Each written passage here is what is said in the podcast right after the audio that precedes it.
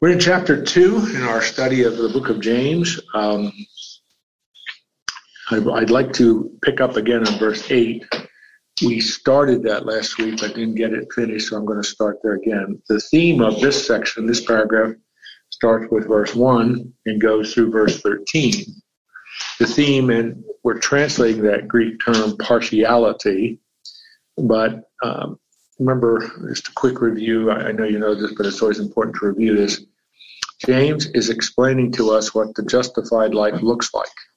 He does not explain how you get justified, or we may say how you get saved. He's assuming that people that are his readers have already put that faith and trust in the Lord. They are Jews. You know that from verse 1 of chapter 1, 12 tribes scattered abroad. And this issue of partiality would be an important one, and an issue for the Jewish people particularly, uh, because they were convinced they were the chosen people, and they are. But also this whole idea of both partiality in terms of race, of ethnic background, of socioeconomic status, and the illustration that James uses are socioeconomic. As he says, rich man comes into your synagogue and a poor man comes in, dressed in shabby clothes, how are you going to treat them? And then in verse 5 through uh, uh, verse uh, 7, really, he contrasts how we respond to people and how God responds to people by asking four rhetorical questions. And then, where I want to pick up, verse 8, he now floats some principles using language of the Old Testament. Now remember, James is writing to Jews, 12 tribes scattered abroad, written about AD 45 or so, very early, probably the first epistle written of the New Testament. If you really fulfill the royal law according to Scripture, you shall love your neighbor as yourself, you're doing well. Now, he's quoting, you shall love your neighbor as yourself, from a fairly well quoted Old Testament text throughout the Bible, Leviticus 19:18. When Jesus was asked, what's the greatest commandment by the Pharisees, is response was, You love God with all heart, soul, mind, and strength. You love your neighbors yourself. So James is doing exactly the same thing his brother did. But did you notice what he called it? The royal law. Now that's that's really interesting because he's using basilikos is the term in Greek, but he's using a term that associates his brother Jesus as king king of the Jews, and this is his royal law. so it's, it's a fascinating play on lots of different words for the Jewish people that are reading this who have become Christians, that the royal law is the law of love. The law of our king, Jesus, is love your neighbor as yourself. If you follow that, you're doing well. And he continues, but if you show partiality, and we've talked about that, defined that in the last two weeks, you are committing sin and are convicted by the law as transgressors. And this is strong language, but he's using that term partiality, which is the antithesis of love. To discriminate, to treat people differently based on their race or ethnic background or socioeconomic status or whatever is partiality. You're not treating them, seeing them as God sees them he says you're committing a sin and are convicted. And that the term convicted there is a it's a legal term, but it's a term that would be used like a witness against you. That you are discriminating and showing partiality, you are committing a sin, and the law is a witness against you. So the when the trial, you, you kind of envision what he's trying to say. And a trial that is held, the law would be the evidence that stands against you. It would be a witness against you. What law? Leviticus 19:18. Love your neighbors yourself. This is one of those really important principles of, of, of the Bible is the continuity between the Old Testament and the New Testament. Do you understand what I mean by that sentence? Continuity between the two. Sometimes we make them diametrically opposed. We shouldn't do that. Jesus fulfilled the law, but the moral law of God, which is reflected in the Old Testament law, continues in the New Testament. The old covenant moral law continues in the new covenant moral law. And that's what James is saying here. But he's using the language of the Old Testament to help convince these new Jewish Christians that they still have an obligation when it comes to the moral law of God. And the one he's focusing on is love the neighbor as yourself. And then he goes on, verse 10, for explains now, whoever keeps the whole law but fails in one point has become accountable for all of it. And again, that word accountable is a legal term. You could maybe translate that as liable for all of it. Now let's think about that for just a moment. Again, I, I said this like three times already so far this hour. That James is writing to Jewish people who have come to faith in Christ, and he's using the language of the Old Testament to help them understand their duties and obligations under the new covenant. And he says, he reminds us of something.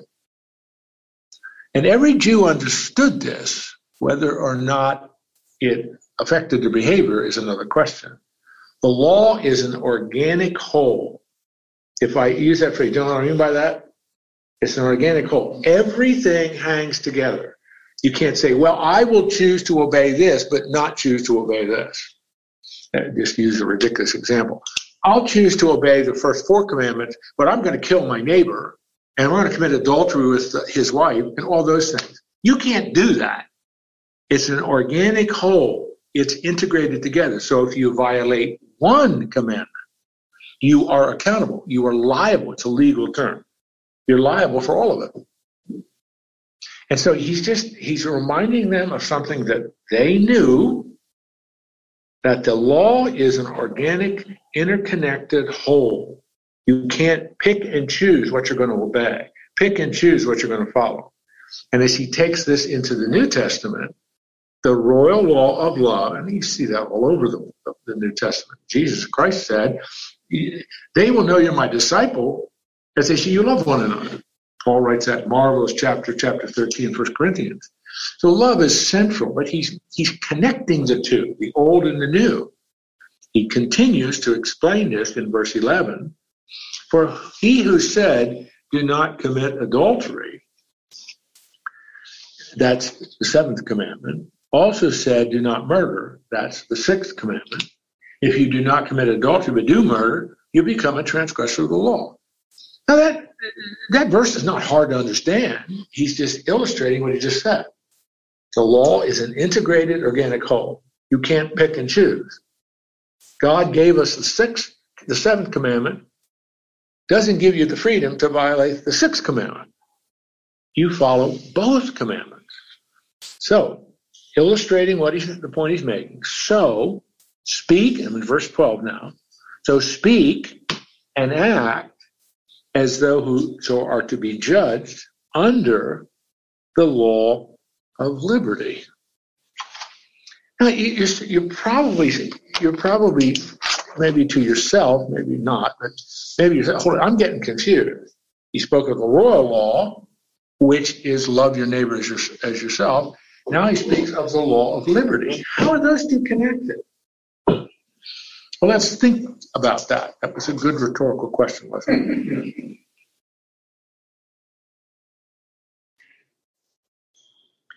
So, speak and act as those who would be judged under the law of liberty. So, judged or held accountable under the law of liberty. What's the law of liberty? Well, John 8 32, it's one of my favorite verses in, in, in, in the New Testament. Jesus said, If the Son shall make you free, you shall be free indeed. So the freedom that he's talking about James is talking about in this law of liberty is the freedom that comes from Jesus. But he's talking about the law here. And the law of liberty is the, listen very carefully to this, is the law, the moral law of God as interpreted by Jesus. Where do you see Jesus' interpretation of the law? in the Sermon on the Mount. Are you with me? I mean, you're tracking with me here. This is this is what in-depth Bible study is all about. To go through each verse and connect them so that you get the main message. So the law of liberty is the moral law of God interpreted by Jesus. And I'm going to add, empowered by the Holy Spirit. Because now, and this is a major thesis of Paul, we saw that in Galatians and in chapter 6 stand fast in your liberty, don't move. And then Paul develops that extensively in the book of Romans as well.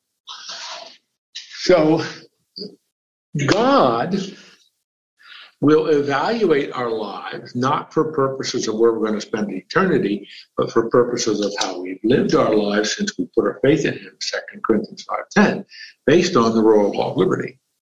The moral law is interpreted by Jesus and empowered by the Holy Spirit.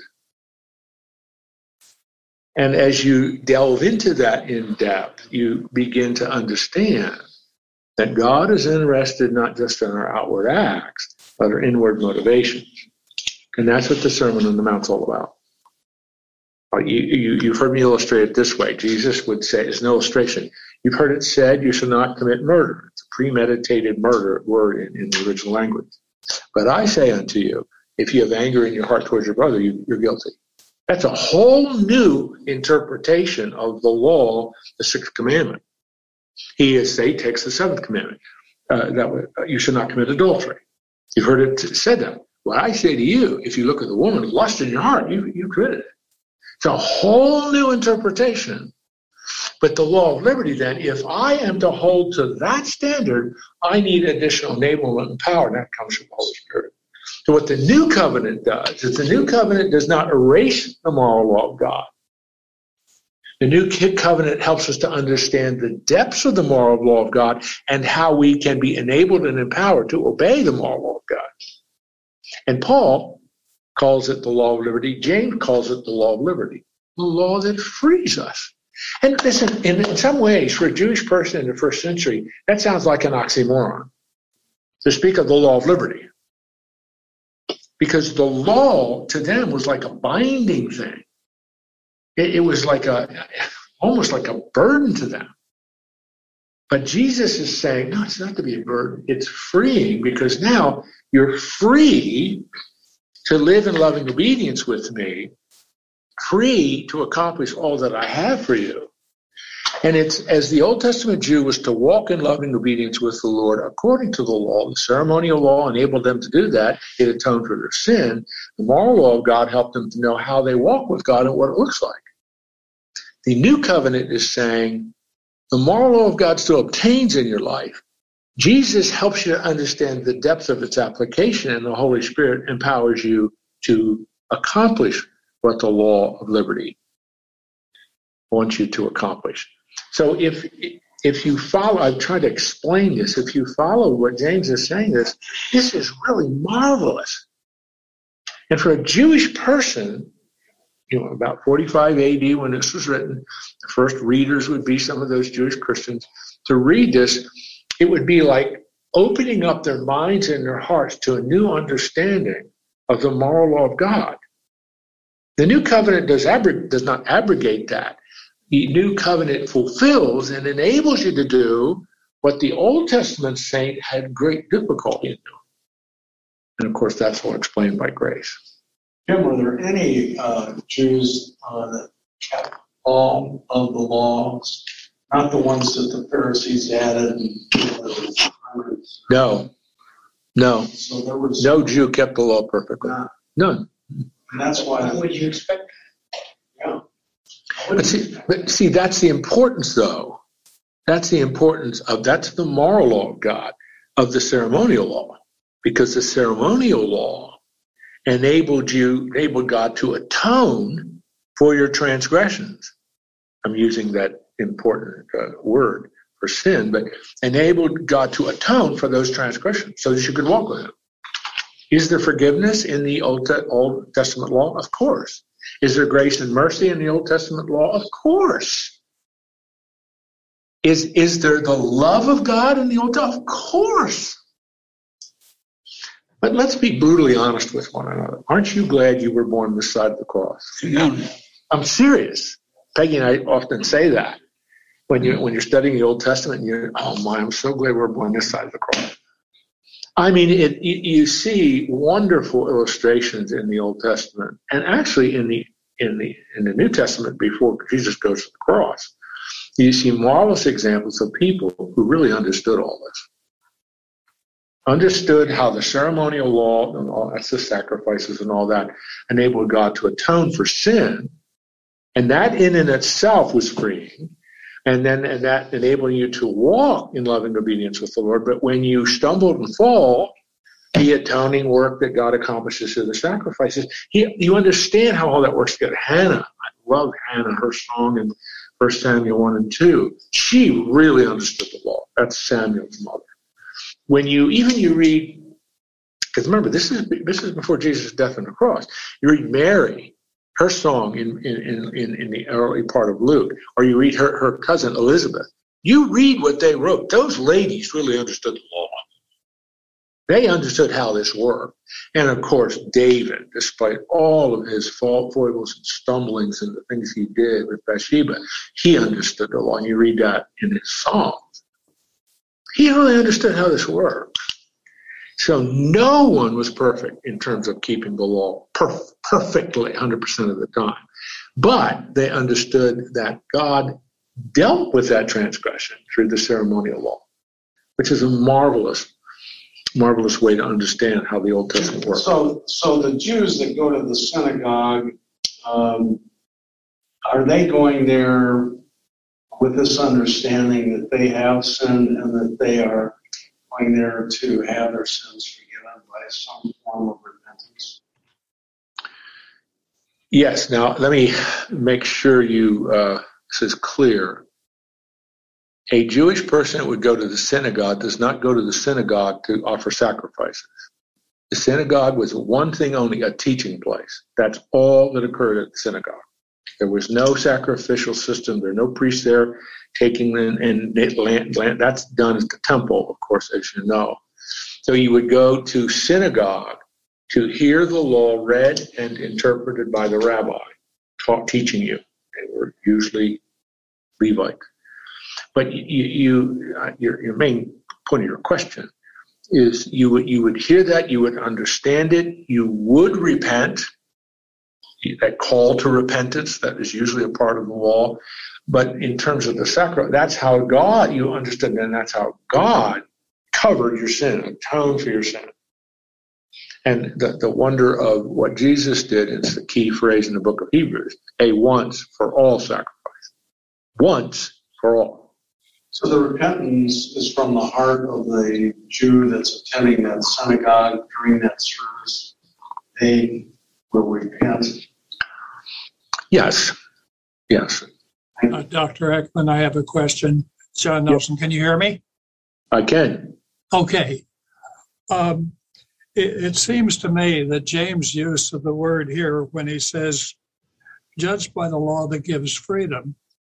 Um, I understand what you're saying and, and how we interpret that now, but do you think the Jews reading the letter the Christian Jews would have been interpreted that way, wouldn't they have thought in terms of if I obey the law in all respects, then I'm going to be free. I'm not going to be judged. Um, I, I, I, just have that question about that when I read that. Because he goes on to say, you know, uh, you'll get judgment without mercy if you don't show mercy to other people. So, yes, I want to, yeah, I want to deal with verse 13 in just a moment. But uh, John, that's a very good question. Now, remember something, it's really important. The readers and the, the, the people to whom James is writing this epistle are Jewish people who have put their faith and trust in Jesus. They see him as their Messiah, they see him as their Savior, and so on. And what James does, and what the Gospels do, and what then Paul does, is helps them and also then helps us Gentiles understand that the law of liberty is the law that is from Jesus Christ, interpreted by Jesus Christ, that sets us free from sin, sets us free from the bondage to sin, enabling us to love and obey God and oh, love and walk with other people, which is what he's talking about here in this, this section on partiality. So, John, I think your question can can be can be answered in this way. The importance of the Epistle of James is helping them to understand that the freedom they have is not through obeying the law perfectly 100% of the time. The freedom that they have comes through putting their faith in Jesus, the Messiah. He is the epitome, He is the embodiment of the freedom that they will experience only through Him, not through the law. So he takes those two words, the law of liberty, which, as I mentioned earlier, sounds like an oxymoron, but it's not. And that's the power of what he's arguing here, which I think for the Jewish Christian in the first century, this was a liberating thought for them. This was an amazing transformational thought for them. And it, it did indeed lead so many of them to the freedom. And that's why in those early years, the early martyrs of the church were all Jewish people dying for their faith that they put in Christ. So, I mean, that's a it's a good question, good observation. I hope I, I did a fairly good job trying to explain it and putting it together. Good job of explaining it. That, that other parts of James are are giving them the, the true knowledge here. Exactly. It, it, yeah. It's helping them to understand because he's you know, he's using so much of his language is the language of the Old Testament. He's using the language of the Old Covenant to explain to them how Jesus has changed all this. And that's that's what's going on here. It's quite powerful. Now let's deal with verse 13. Yeah. So when they when the Jews received Jesus Christ and then received the Holy Spirit, they had the power within them through the Holy Spirit to live that absolutely, absolutely, absolutely. And you see that, of course, he is the epitome of this as an example, but you see that in Paul. Paul was absolutely devoted and committed to the law. The Pharisee and all the stuff he describes in his autobiographical stuff in Philippians. But when he finds that Jesus is a Messiah, he experiences that freedom. And that's why the Romans book is so important in understanding all this in his life. But yeah, absolutely. And it's why, and I mean, I, I was in, when I was doing my theology degree in seminary and stuff, two of my closest friends were Jews, a guy from New Jersey and a guy from Chicago. And I'm telling you, both those they were they were the most on fire guys I've ever been around. I mean, I uh, both of them I, I, I followed what what, the, what, what their, their lives have led and the ministries they have. But I mean, when a Jewish person genuinely comes to faith in Jesus Christ, that is really freeing for them. I mean, it is a transformational event, which of course it should be, but it is in their life. Because then they understand how everything fits together. I mean, how I, all the stuff in the Old Testament, oh my goodness, now I understand it. I mean, it's, I mean, it's like, see, Paul talks about that in, in Romans, but there's, there's like a, there's like a veil put over the Jewish person where it's so difficult for them to understand it. But once they understand it, that is totally liberating. And I mean, both of these guys, I mean, it was every day they were so excited about everything because they had they become free, and uh, they, they experienced both of their families disowned them because they put their faith in Christ. Mike's Mike's prayer, and before she died, she did. Mike's prayer was that his mom would come to know Jesus, and she didn't want anything to do with it. But before she died, she did. So it was really neat. It, it's it's missing in on the Damascus Road. It's missing that Paul was filled with the Holy Spirit. It's, it's, mm-hmm. it's implied. It's implied. It's implicit, but, but then that helped him immediately see the difference between what he studied oh. so so deeply and what, what it was going to mean in the future. That's where it took the 13 years to sort out, I suppose. Sure. That's why these guys in his early years, these guys were willing to die for this stuff. Yeah. They had no they had no trouble being willing to die for it, and a lot of them did. James is the first martyr in all except for John, the writer of the Gospel of John. All the apostles were martyrs. every one of them, and then of course Paul was as well. Would I be able to deal with verse 13 now? That'd be okay? If you really want to. Yeah, okay. Now, verse 13, when you first read it, kind of catches you off guard a little bit because he could have ended the argument he's making about partiality with verse 12. Could have stopped there. But he adds something. It's theological. For judgment is without mercy to one who has shown no mercy. Mercy triumphs over judgment. Now let's let's take that apart for a moment and let's start with the second sentence first and then go back to what he's talking about in the first part of verse 13. Mercy triumphs over judgment. That's a principle. That's an axiom of scripture.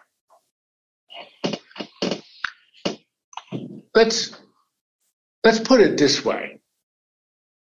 If God dealt with you both at the judgment seat of Christ, 2 Corinthians 5.10, or in your daily walk with him, if God dealt with you only on the basis of his justice, what would happen to you? Without mercy? That's right. Now you don't don't ask that question. I'm asking you if God dealt only with you on the basis of his justice, what would the consequence be? You'd be like the, you'd be like a Jew. That'd be it. I mean, you, there, there would be absolutely no hope for you, right? If God dealt with Jim Eckman only on the basis of justice, many, many, many, many years ago, I'd have been a smoldering cinder on the carpet. I'm serious. Yeah, amen. But God, God, He said, mercy triumphs over judgment. krisis is the word there. You could translate that justice. Mercy triumphs over justice. God deals with us not only on the basis of his justice, but also on the basis of his mercy. You know, if you study the life of David, there you see that perfectly. David, David should have been struck dead after what he did with Bathsheba and Uriah. He should have been struck dead. But Psalm 51, verse 1 Be gracious to me, O God, is David's prayer. He understood his God. When you read Psalm 32, the same thing. God deals with us, and, and when you understand that, the theology of the cross, because the theology of the cross is God's justice and God's mercy and grace meet in Jesus. Because his justice, the penalty is paid. That's his justice. Somebody has to die for my sin because the payment of sin, the price, the penalty, the cost of sin is death. That's the very first thing Scripture says. The day you eat the tree of knowledge good and day you shall die. You transgress my law, you die. So someone in the Old Testament, the lamb died in your place. It was substitutionary. That blood atoned, covered your sin. When Jesus Christ died on the cross, his blood atoned once for all for sin. It was substitutionary. But as Jesus that's God's grace and God's mercy in dealing with us. Because it's his grace and mercy that that that complements his justice in a perfect way on the cross. That's why we wear crosses around our necks and we put them in our in our churches and so on, because the cross, although it's a place of execution, is the great example of God's love, grace, mercy, and justice meeting in a space-time event of history. And so therefore, our relationship with people, judgment without mercy, go on and show no mercy. And that is that is how he's what he's arguing, I should not, not how, but what he's arguing in this paragraph. As God has shown mercy to you, not just justice, that's how you should relate to people. Demonstrate mercy and grace to people because that's how God has acted in your life. And so this becomes it's a it's a heavily theological verse but it's it's it's a prominent message of Scripture. You see it immediately in the Garden of Eden. God could have struck Adam and Eve dead. their their fellowship with him was affected. They, they would no longer walk with God in the beauty of the garden and all that stuff, but they would continue to live because there was that hope. Genesis three fifteen, the seed of the woman will come one who will crush the head of the serpent. It's the problem. We have no idea. That's all we had. We know somehow God's going to deal with all this, but we have no idea what that means until you start reading the rest of Scripture. It starts to unfold, and we find out ultimately that seed is Jesus, of course. Well, anyway, so this is a it's a it's a fantastic reminder that in the Old Testament saint and the Jewish Christians who are reading this, they're going to really understand this because that's what the law is all about. How God's mercy is extended to the Jewish people. He not he does not deal with them only on the basis of his justice.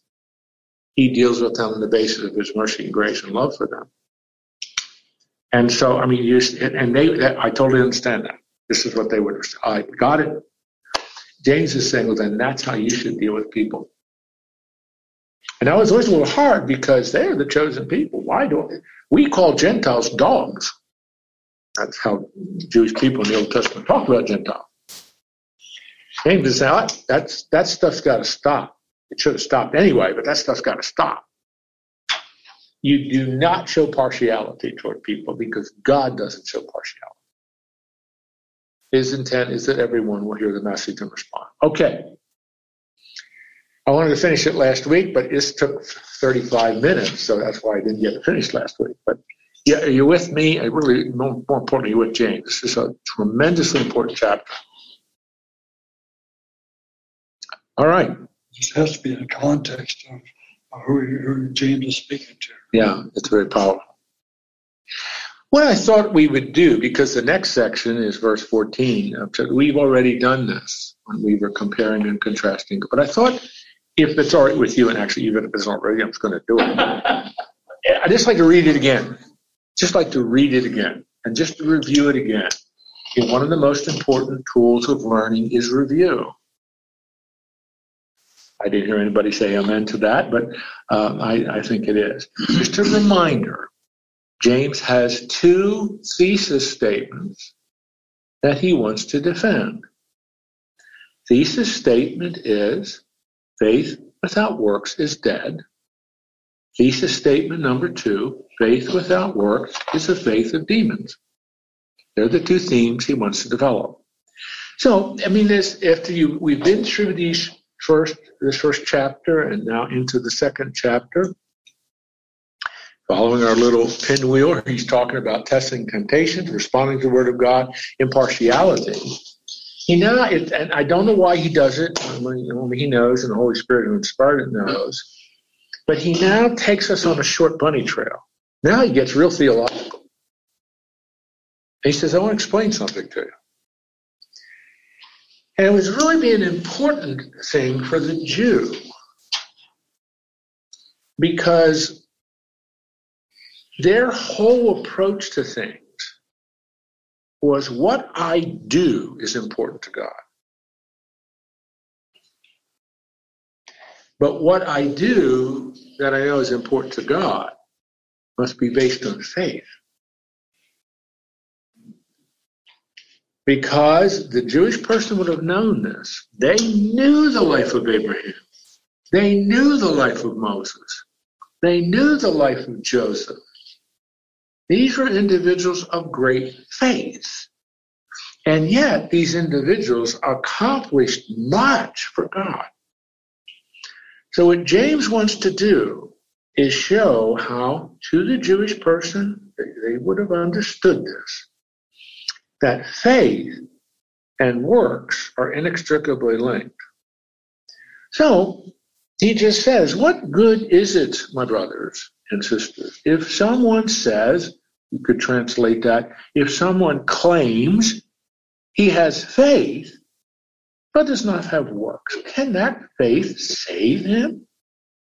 If a brother or sister is poorly clothed, lacking in daily food, and one who uh, you says to them, Go in peace, be warm and filled, without giving them the things needed for the body, what good is that?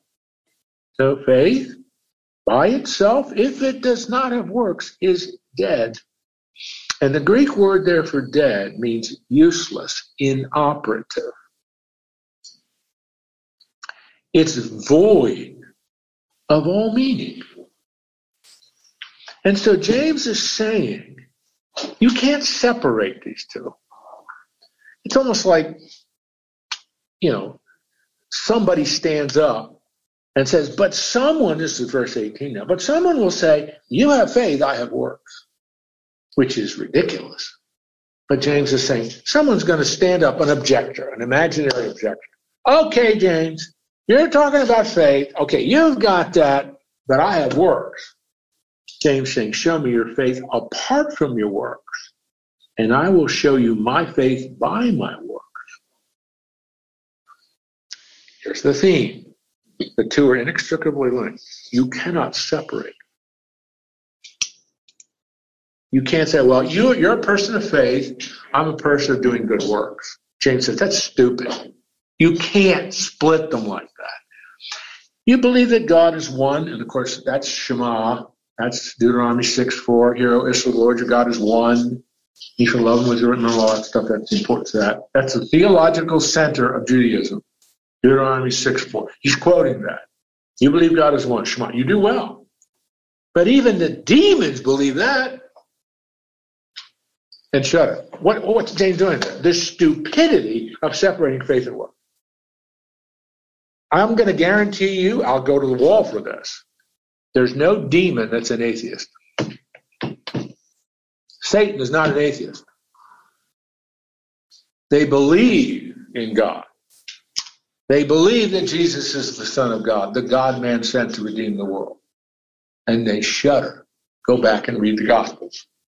How many times the demons show up in somebody's life and tormenting them, and they shudder and are scared and terrified that Jesus is there. So the stupidity and the silliness of trying to separate faith and work. Because faith without works, this is the theme he's developed. Faith without works is the faith demons have. You're never going to say demons do good things, righteous things. You want to be shown, you foolish person, that faith apart from works is useless? He uses two examples. Was not Abraham our father justified by works when he offered up his son on the altar? You see that faith was active along with his works. Faith was completed by his works. The scripture was fulfilled when it says Abraham believed God and it was counted to him as righteousness. Now this is this theology here is exactly the theology that's in Romans chapter four. When Paul brings up Abraham and he says exactly the same thing. But it's really important that you understand when James is quoting, when he, uh, in verse 23, scripture was fulfilled, Abraham believed God counted, not Genesis 15 6 quoted four times in Romans chapter 4. But Genesis 15 6 is fulfilled in what act of Abraham? When he offered Isaac to the Lord on the altar on Mount Moriah. So, and if you remember we did this, I drew that on the board. Genesis 15 6 is fulfilled in Genesis 22. What, J, what, what Abraham did in being willing to offer his son Isaac to the Lord fulfilled what had happened to him in Genesis 15, six years earlier. He's justified here. It's fulfilled here. James is showing the linkage between our saving, justifying faith and our saving, justifying works. This reflects this. And that's the theme of this book of James. What does the justified life look like? So this is bridging the Old Testament, New Testament. It's a way to bridge the two. That's correct. And so, I mean, it's just the, the, we've we've dealt with this before, so I'm reviewing this. But th- this is Galatians three and four and James two fourteen through the end of the chapter should always be read together because they complement and strengthen one another. Justification is not fire insurance.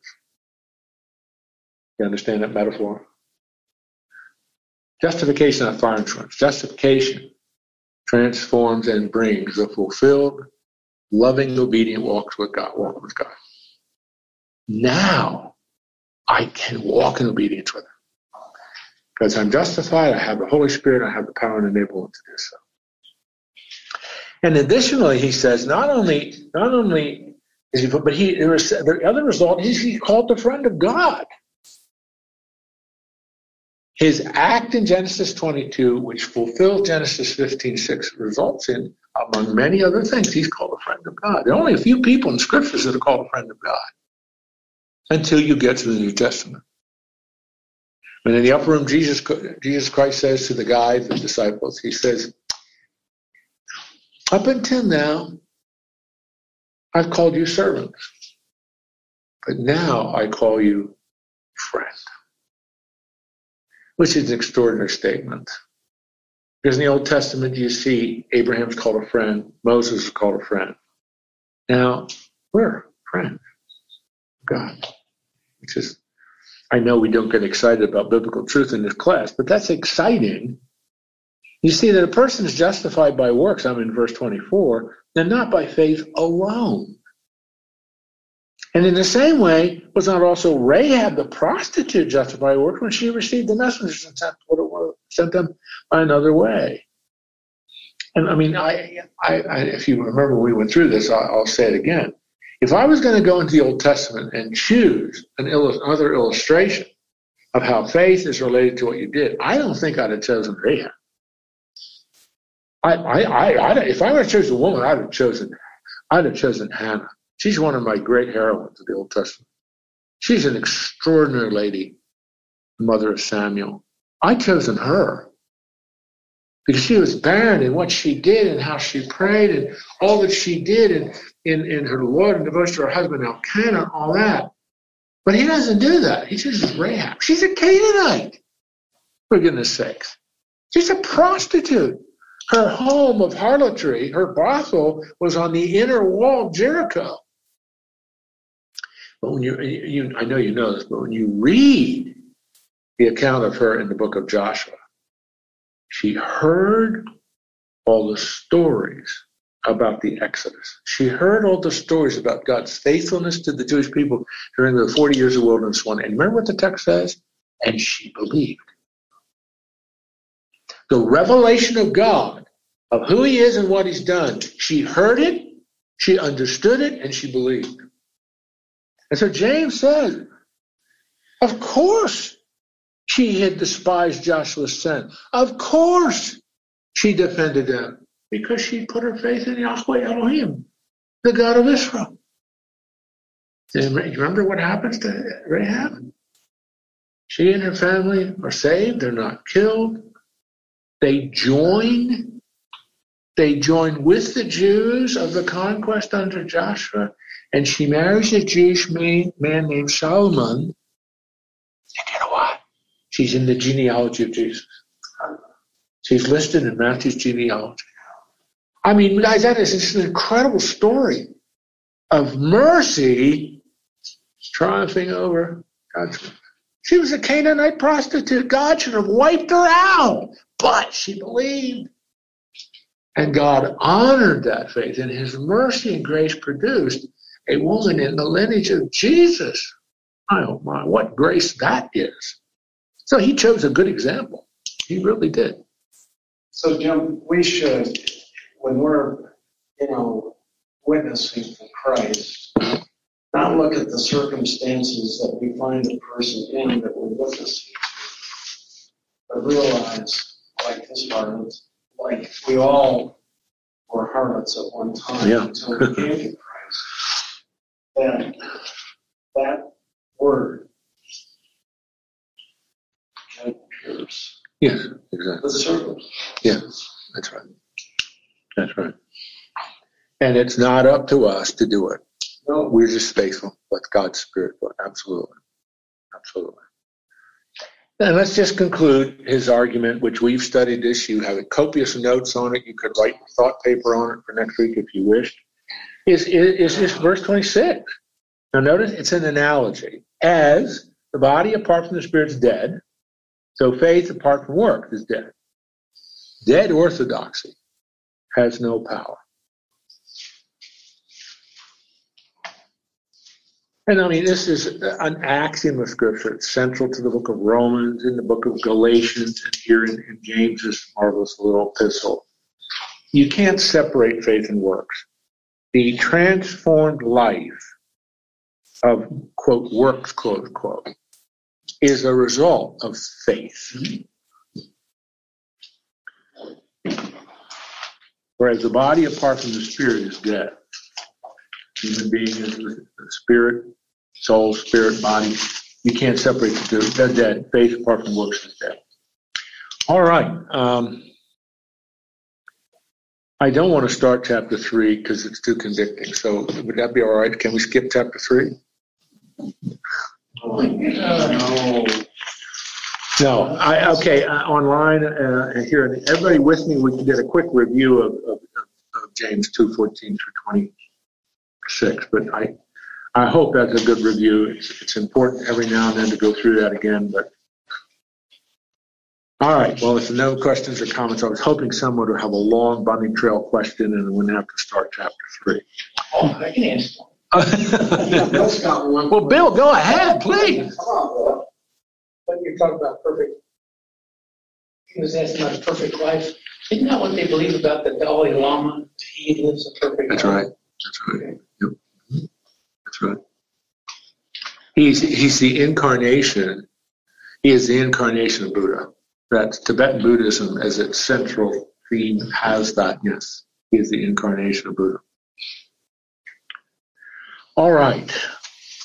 Chapter three, uh, verses one through twelve. James returns to something that he had mentioned earlier when he talked at, at, at, at the end of, of, of that section we studied right before today, that, um,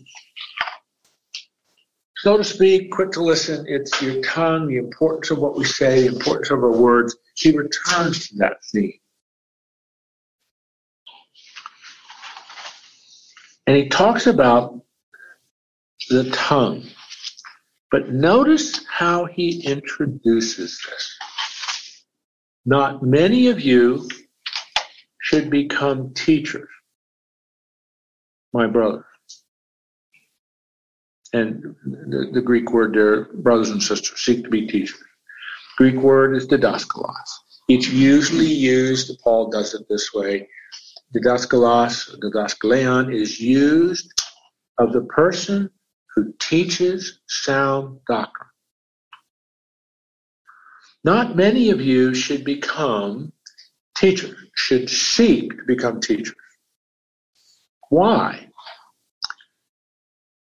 For you could translate that because you know that we who teach will be judged with greater strictness. ESV has chosen to translate that greater strictness. Now let's let's take a moment and think about this. I'm telling you, not many of you should seek to be teachers because you'll be judged more strictly. God's going to hold you to a greater level of accountability. Therefore, don't be a teacher.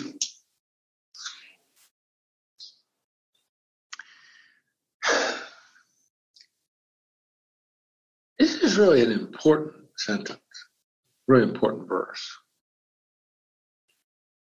Why do you think he begins a discussion about our words, our tongue? The tongue is a metaphor for our words, what we say. Why do you think he begins a pretty lengthy discussion about what we say, the words we use, by talking about teachers?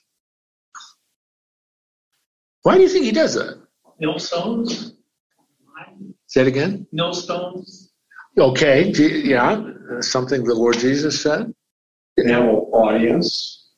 They have position of influence. But he, he said, not many. He didn't say none of you. That's right. So, I mean, I hope some of you, but not many of you. In other words, take very seriously this responsibility of being a teacher because, as Spider Man said in the Spider Man movie, greater responsibility comes greater accountability. I think he said something like that. But Jesus talked about this long before whatever the guy's name is, Spider Man. But listen, to be a teacher, someone who instructs and communicates the truth, there's greater accountability, greater potential for influence, greater potential for inflama- in, in, transformational but increased influence brings increased responsibility. You know, there's a degree, and I, I'm, I'm not sure that's still true, but I guess it is.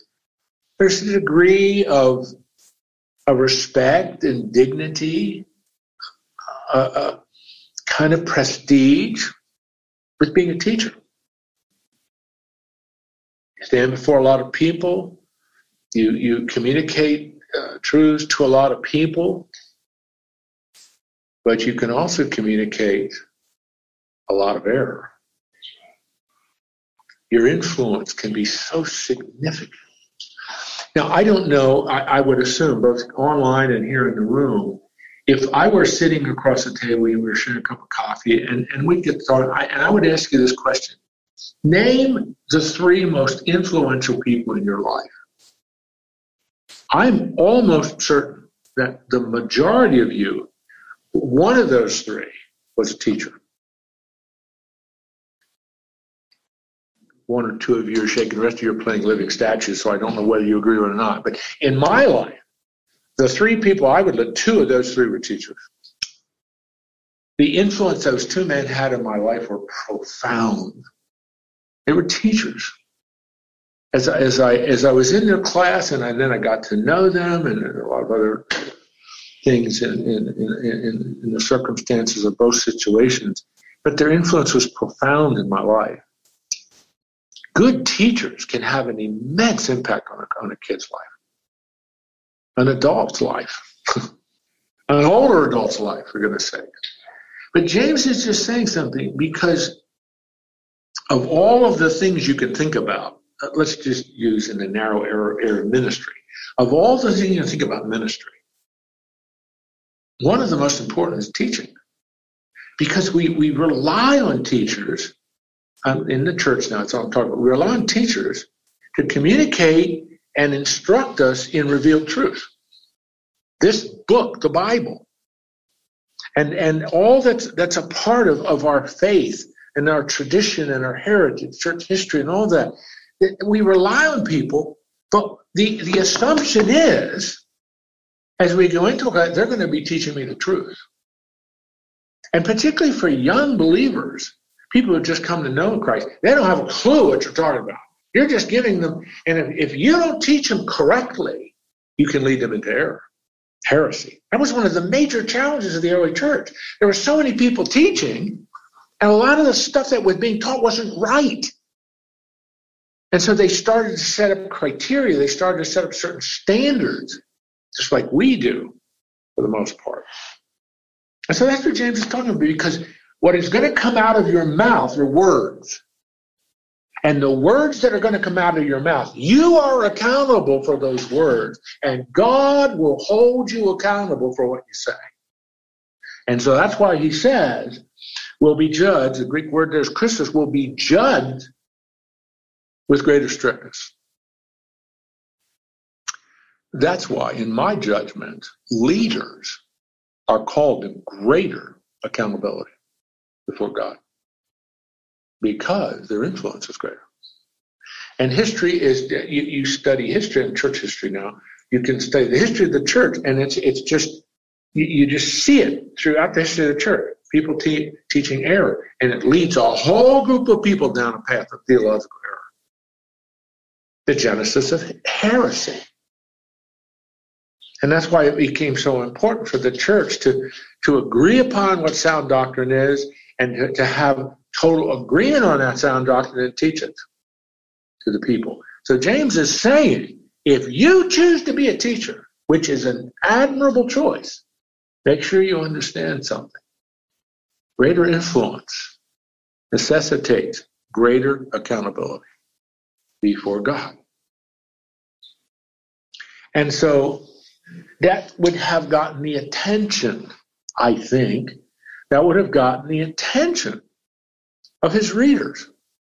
Because the Jewish, the, the Jewish, well, let me put it this way. The practice of Judaism, Fred brought this up earlier, the practice of Judaism was the centrality of the synagogue.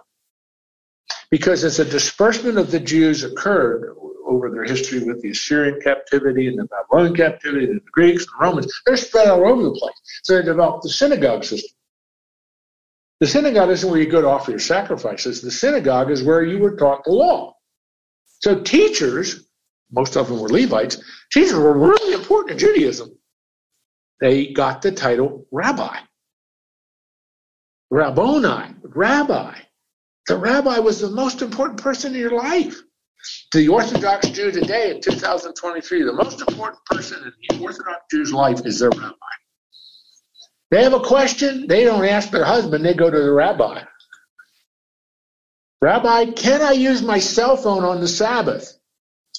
Most rabbis are going to come back, no. Because you pick up your cell phone and press the button, you're working, and on Shabbat, you don't work. So they turn their cell phones off. The Orthodox Jew turned, why? Because the rabbis tell them to do that. Rabbi, can I watch all creatures great and small on the Sabbath?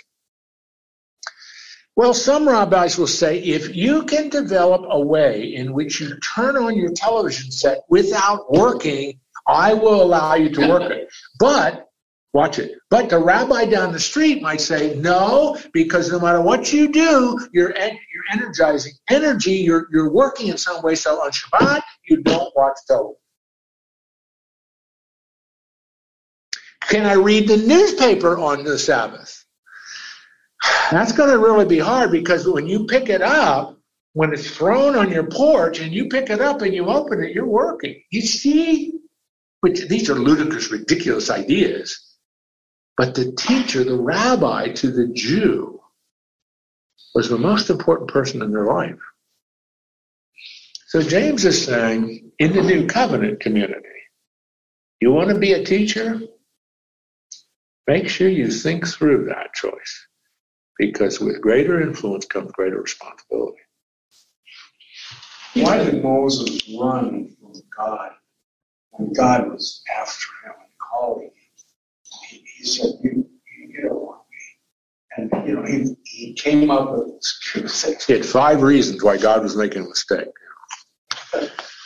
Well, I think he understood to some extent what God I don't want to serve you, Lord, you know, particularly because I know what you're going to ask me to do. So, anyway, God said, but I will be with you. And that seemed to convince him. All right, I've got to quit, guys. But we introduced this theme. So if you want to know what follows, come back next week. Everybody online with me? Yep. All right, I'm going to pray. I'm going to pray here and let you go because I need to go to my next. Father, the book of James is a convicting book. It stirs us uh, in ways that uh, almost no other book of the New Testament does. And it's uh, extraordinary how it does get under our skin and convict us a little bit and helping to challenge us of what it really means to walk in loving obedience with you. We can't separate our faith and our works. Indeed, justifying faith produces a transformed life. James is beginning to help us understand what that looks like. That's why James is such an important epistle. And it needs to be read in conjunction with Paul, who explains what justifying faith looks like. You're declared righteous, all the wonderful things that result from that. James is explaining what that life then looks like. Marvelous compliment. Thank you for these men whose interest in the Word of God interest in studying and learning and applying the Word of God is evidenced by coming to a class like this. Lord, help them to take this seriously, help them to allow the Holy Spirit to bring transformation in their life, help them to desire to walk in loving obedience with you.